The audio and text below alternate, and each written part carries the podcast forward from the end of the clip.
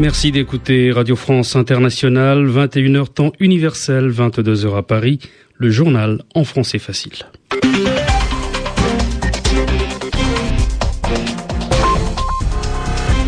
Kasongo Mwema Yamba Yamba. Avec Marie Normand, bonsoir. Bonsoir. Toujours aussi difficile d'obtenir des informations en provenance de Libye où le mouvement de protestation se propage dans l'est du pays. Deux policiers ont été pendus par les émeutiers. L'AFP parle de plus de 41 morts. Un vendredi placé sous le signe de la colère en Iran, la manifestation a été organisée par le pouvoir contre les principales figures de l'opposition, Mehdi Karoubi et Mirossein Moussavi.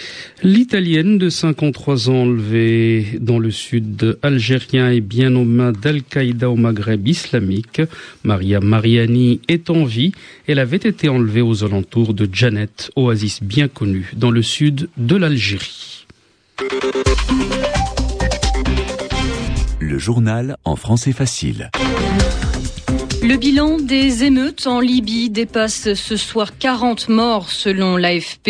Les affrontements touchent l'est du pays, notamment Benghazi où le siège de la radio a été incendié.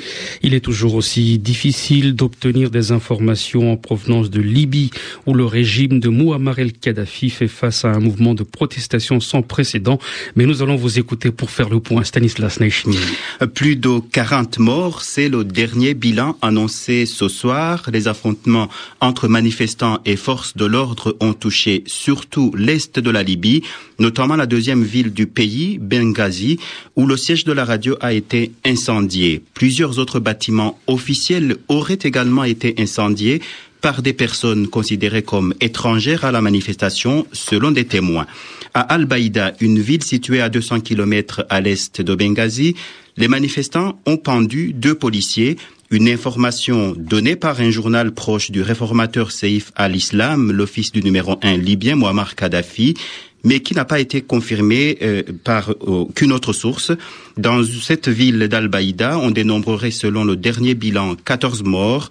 Le bilan global des manifestations avancées ce soir en Libye risque d'évoluer. L'armée s'est déployée, notamment à l'entrée de la ville de Benghazi.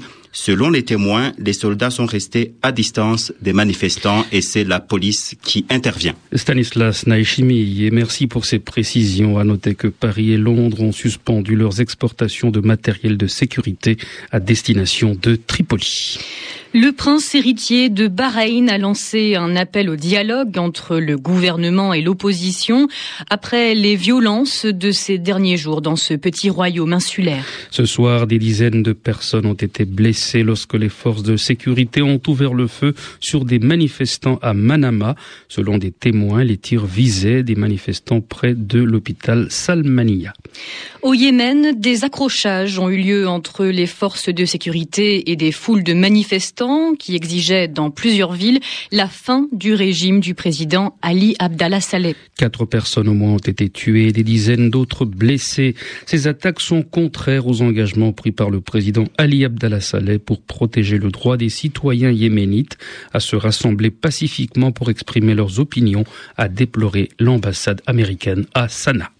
En Jordanie, des partisans du régime ont attaqué une manifestation de plusieurs centaines de jeunes qui réclamaient des réformes. On a enregistré plusieurs blessés au cours des toutes premières violences dans le royaume hachémite depuis le début du mouvement de contestation sociale et politique en janvier dernier.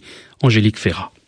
Environ 2000 jeunes des partis de gauche, des étudiants, des islamistes avaient, comme chaque vendredi, décidé de défiler après la prière depuis la plus vieille mosquée d'Aman. Le changement de Premier ministre et le choix d'un nouveau gouvernement ne sont pour eux pas assez. Ils réclament des réformes politiques qui limitent les pouvoirs du souverain hachémite. Ils veulent par exemple un gouvernement choisi par la majorité parlementaire. Tout se déroulait sans problème lorsqu'environ 200 personnes se sont mises à les suivre en criant leur soutien au roi Abdallah II. Ils ont aussi accusé Al Jazeera la chaîne de télé régionale en arabe, de provoquer des mouvements de grogne dans toute la région par sa couverture des événements. Certains ont sorti bâtons, pierres et barres de fer, selon des témoins. La police était présente, mais apparemment n'est pas intervenue. Personne n'a au final été arrêté. Ces échauffourées ont été immédiatement condamnées par le porte-parole du gouvernement jordanien. Angélique Ferrat, Amman, RFI.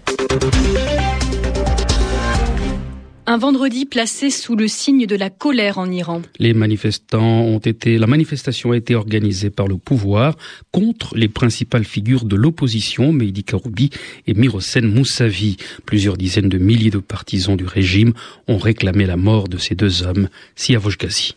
Des manifestations ont été organisées à Téhéran, mais aussi à travers le pays, contre le chef de l'opposition. À Téhéran, plusieurs dizaines de milliers de personnes ont crié Mora Moussavi et Karoubi, ou encore Moussavi et Karoubi doivent être pendus. En province, les effigies des deux leaders de l'opposition, mais aussi de l'ancien président réformateur Mohamed Ratami ont été pendus et brûlés. Les deux chefs de l'opposition sont accusés de trahison. Ils ont également été qualifiés de corrompus sur terre, un terme qui signifie qu'ils doivent être pendus. En tout cas, la résidence surveillée de Mirosel Moussavi et Mehdi Karoubi ont été renforcées et ils n'ont désormais plus aucun contact avec le monde extérieur. La justice a également annoncé qu'ils allaient être jugés prochainement. En organisant ces manifestations populaires, le pouvoir iranien veut signifier qu'il n'acceptera plus aucune manifestation de l'opposition qui a néanmoins appelé à de nouveaux rassemblements dimanche. C'est aussi une manière de montrer que la situation en Iran n'est pas comparable avec ce qui se passe dans le monde arabe. Téhéran RFI. En Égypte, les autorités ont autorisé deux navires de guerre iraniens à franchir le canal de Suez. Téhéran a assuré que les deux bâtiments de guerre ne transportent pas de matériel militaire ni de composants chimiques ou nucléaires. Aucun navire de guerre iranien n'avait franchi le canal de Suez depuis la révolution islamique de 1979. Le dépouillement des bulletins de vote est en cours en Ouganda où quelques 14 millions d'électeurs étaient appelés aux urnes pour une Un militant du parti au pouvoir a été tué et un journaliste blessé par balle. Yoweri Kaguta Museveni, le président sortant, était opposé à sept autres candidats, dont Kiza Besigye, son principal adversaire. La commission électorale est tenue de publier les résultats complets 48 heures après la fin du scrutin, soit dimanche avant 14 heures, temps universel. En Côte d'Ivoire, l'équipe dirigée par le président sortant, Laurent Gbagbo, va rouvrir lundi les filiales ivoiriennes de la Société Générale et de BNP Paribas. Ces mesures prises en toute illégalité et en toute, toute illégitimité et en toute illégalité sont nulles et de nul effet, affirme Patrick Hachi, le porte-parole d'Alassane Ouattara, le président élu, qui tient Laurent Gbagbo et son équipe pour personnellement responsable des conséquences de ces décisions. Laurent Gbagbo, qui a instauré un couvre-feu nocturne jusqu'à dimanche, Paris et Washington ont condamné ces nationalisations de banques étrangères. Le G20 est réuni à Paris pour la première fois depuis que la France a pris la présidence du groupe. Les ministres des Finances et les gouverneurs des banques centrales vont notamment tenter de trouver un accord sur les moyens de mesurer les, déséquilibres économiques. Mais Pékin a déjà fait entendre sa différence. Il ne sera pas question d'inclure les taux de change à la liste des indicateurs. Le président Nicolas Sarkozy a estimé que l'émergence de nouvelles puissances économiques conduirait nécessairement à l'émergence de nouvelles monnaies internationales. Une Italienne enlevée dans le sud algérien est bien aux mains d'Al-Qaïda au Maghreb islamique. C'est le sens du message audio qui a été reçu à Dubaï et diffusé par la chaîne Al-Arabiya.